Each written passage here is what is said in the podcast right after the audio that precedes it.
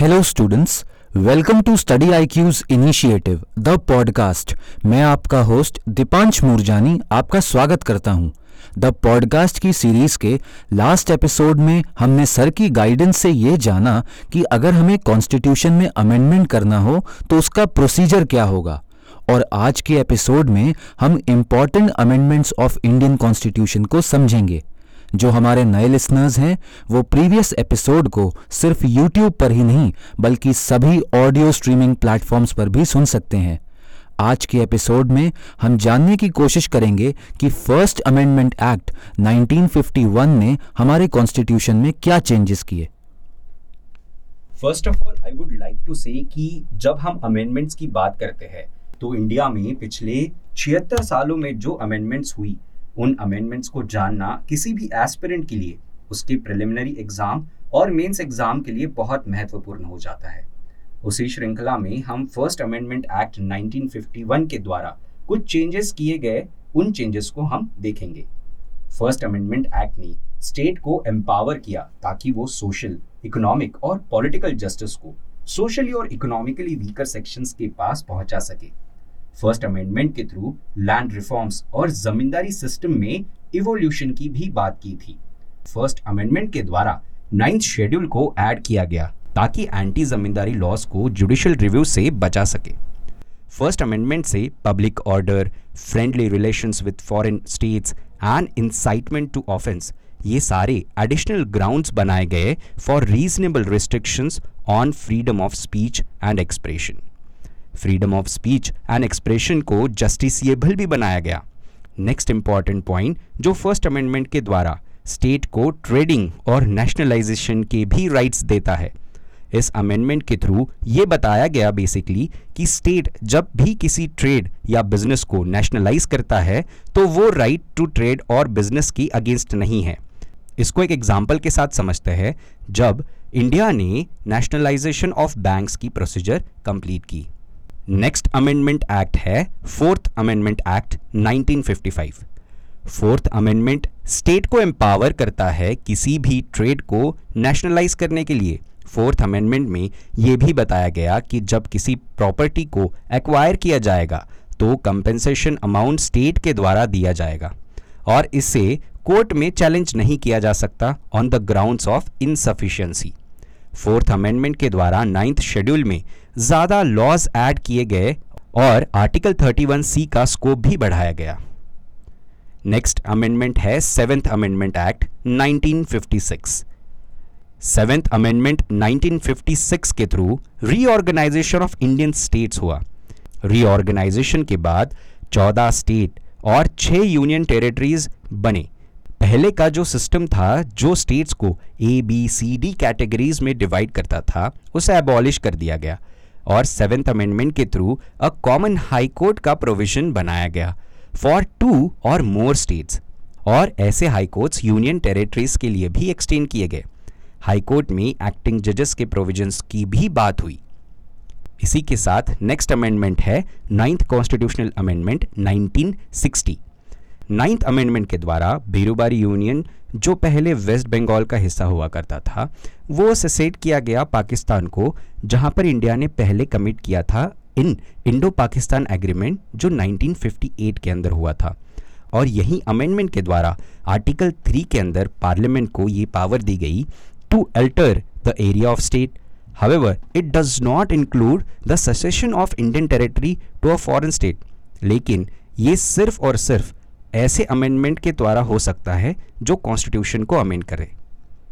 इसी के साथ नेक्स्ट अमेंडमेंट आती है टेंथ अमेंडमेंट 1961 टेंथ अमेंडमेंट में दादरा, नागर और हवेली को एक्वायर किया गया as union territory from Portugal उसी के साथ इलेवेंथ अमेंडमेंट 1961 इलेवेंथ अमेंडमेंट के through election for the vice president का जो प्रोसीजर था, उसके लिए एक न्यू प्रोसीजर अडॉप्ट किया गया।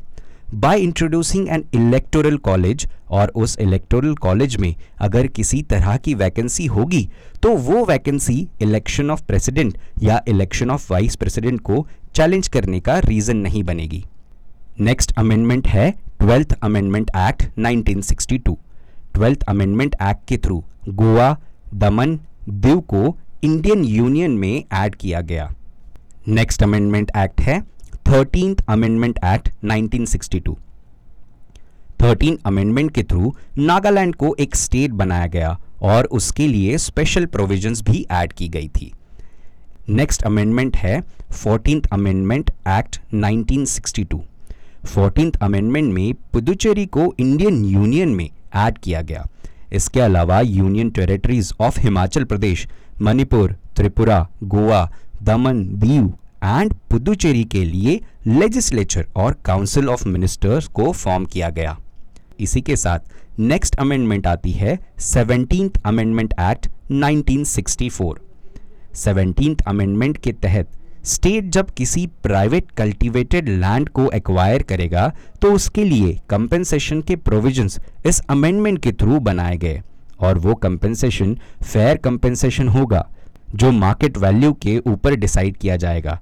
सेवनटीन अमेंडमेंट के थ्रू नाइन्थ शेड्यूल में 44 नए एक्ट्स को भी ऐड किया गया। नेक्स्ट अमेंडमेंट है eighteen amendment act 1966 eighteen amendment में पार्लियामेंट को एक नया स्टेट बनाने की प्रोविज़न दी गई है। पार्लियामेंट एक नया स्टेट बनाने के लिए किसी एक स्टेट या फिर उसके किसी भी पार्ट दूसरे स्टेट या फिर किसी यूनियन टेरिटरी के साथ मर्ज कर सकती है। इसके तहत पंजाब और हरियाणा को दो नए स्टेट के रूप में इस्टेब्लिश होते हुए हमने देखा। नेक्स्ट अमेंडमेंट है twenty first amendment act 1967 twenty first amendment students के लिए काफ़ी इंपॉर्टेंट हो जाता है क्योंकि ट्वेंटी फ़र्स्ट अमेंडमेंट के थ्रू सिंधी को एट्थ शेड्यूल में फिफ्टींथ लैंग्वेज के तौर पर ऐड किया गया। नेक्स्ट अमेंडमेंट है ट्वेंटी फोर्थ अमेंडमेंट एक्ट 1971 इस अमेंडमेंट को गोलकनाथ केस की वजह से ऐड करना पड़ा, क्योंकि सुप्रीम कोर्ट ने बताया कि पार्लियामेंट किसी भी सिटीजन की फंडामेंटल राइट को कॉन्स्टिट्यूशनल अमेंडमेंट के थ्रू नहीं चेंज कर सकती। इस अमेंडमेंट के थ्रू ये क्लैरिफाई किया गया कि पार्लियामेंट के पास कॉन्स्टिट्यूशन के किसी भी आर्टिकल को अमेंड करने की पावर तो है लेकिन इसका मतलब ये नहीं कि सिटीजन्स की फंडामेंटल राइट को वो हार्म पहुँचाए। दूसरा पॉइंट जो इसमें नोटेबल है, वो ये कि प्रेसिडेंट के लिए ये ऑब्लिगेटरी कर दिया गया कि उन्हें किसी भी कॉन्स्टिट्यूशनल अमेंडमेंट बिल को एसेंट देना पड़ेगा। प्रेसिडेंट ना तो कॉन्स्टिट्यूशन बिल को रिजेक्ट कर सकते हैं और ना ही उसे रिकंसिडरेशन के लिए वापस भेज सकते हैं। नेक्स्ट अमेंडमेंट एक्ट है twenty fifth constitutional amendment act 1971 इसमें राइट टू प्रॉपर्टी को फंडामेंटल राइट्स की लिस्ट से हटा दिया गया। इस अमेंडमेंट के थ्रू क्लियर किया गया कि डीपीएसपी के ऑब्जेक्टिव्स को फुलफिल करने के लिए आर्टिकल 39 बी और आर्टिकल 39 सी को फंडामेंटल राइट्स ऑफ़ आर्टिकल 14, 19 और 31 के वॉयलेशन के ग्राउंड पर चैलेंज नहीं किया जा सकता। नेक्स्ट अमेंडमेंट एक्ट है, twenty six amendment act 1971 twenty six amendment act से फॉर्मर मोनार्किकल रूल्स जो पहली प्रिंसली स्टेट्स थी मोनार्क्स थे, उनके सारे प्रिविलेजेस को हटा दिया गया।